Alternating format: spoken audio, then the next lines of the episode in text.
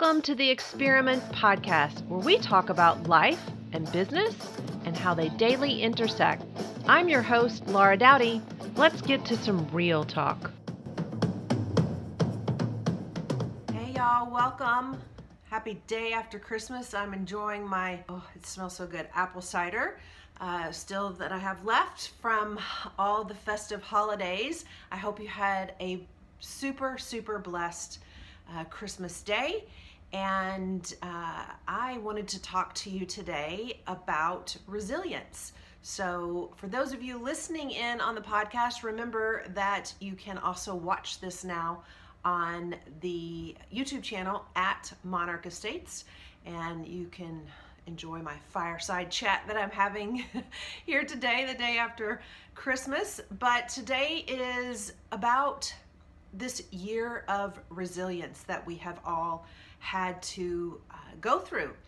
You know, resilience is a term that is often heard, uh, yet nobody anticipated how resilient we would have to be this year. For many of us, 2020 was supposed to be a year to travel, to achieve goals, and to be a better self. And we had no idea what was coming in March of 2020. And for those of you that were like me, you kind of had to take a moment, you had to pause, and then you realize, okay, for right now, this is the new normal. And, you know, being resilient is sometimes easier said than done, um, but accepting the present, what we're dealing with, is probably the first step um, to being resilient. For me, it is anyway.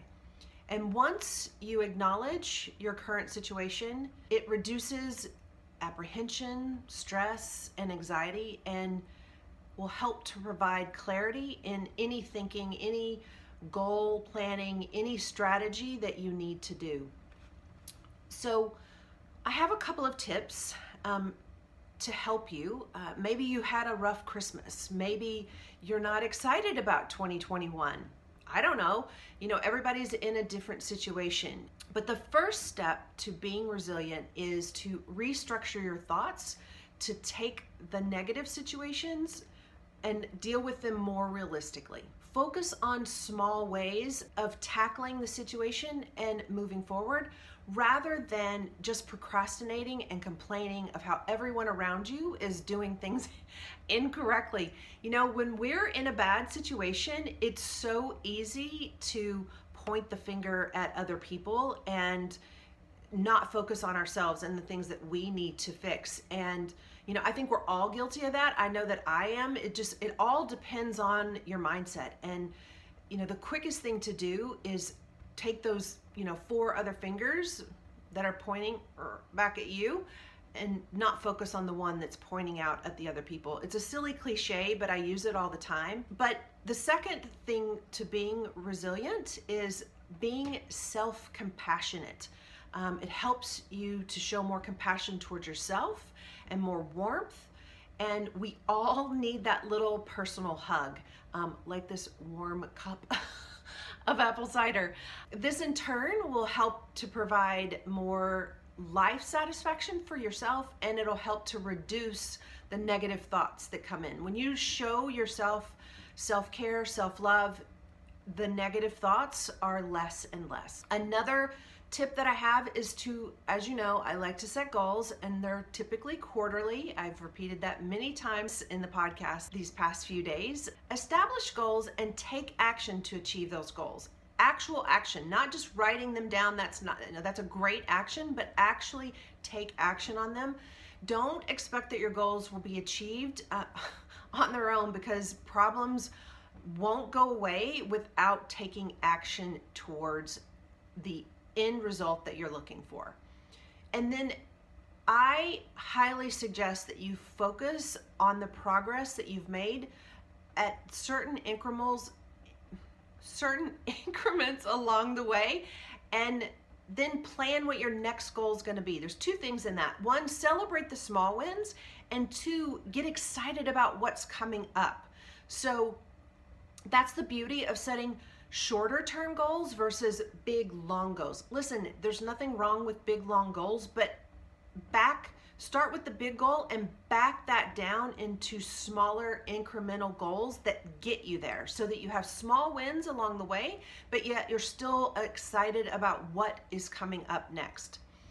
The last suggestion that I have is, um, and I feel like it's like the most essential of building your resilience, is being optimistic.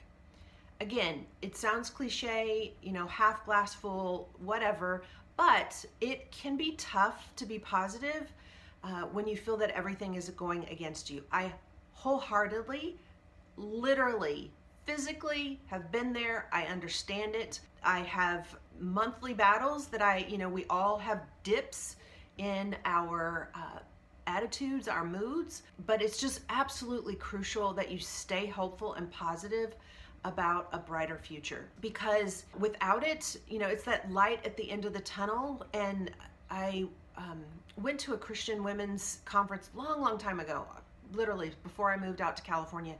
And this lady who had been through so much, I mean, just horrendous things, she uh, gave us all this uh, little saying, and I've said it before in a podcast but um, she gave herself 15 minutes to have a little temper tantrum to be upset to cry to you know scream to do whatever and then move on. And there is actual scientific proof that your body your nervous system only holds on to an emotion for 90 seconds. So if you feel anger um, sadness or, or whatever you're dealing with uh, physically your body moves through that emotion within that 90 seconds. So just know that anything beyond that is a choice that you are carrying. And again, we're human. Absolutely, we're going to carry a little more than 90 seconds of trying to deal with something, but just know intellectually that it is a choice for you to hold on to that. Again, stay in the present and if you fail in anything you're doing, learn from those failures and move ahead to achieve anything that you want. In the words, I love Nelson Mandela. Uh, so, this is a great quote. In the words of Nelson Mandela, the greatest glory in living lies not in never falling, but in rising every time we fall.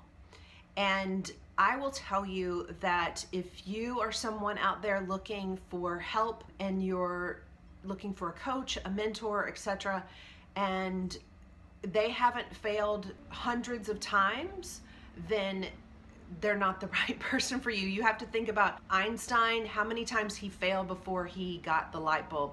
Bottom line is don't be afraid to fall um, because you can, absolutely can get back up you know, once you learned how to ride that bicycle, you never forgot how to do that. And again, resilience to you, to me, to all the world. We have got this.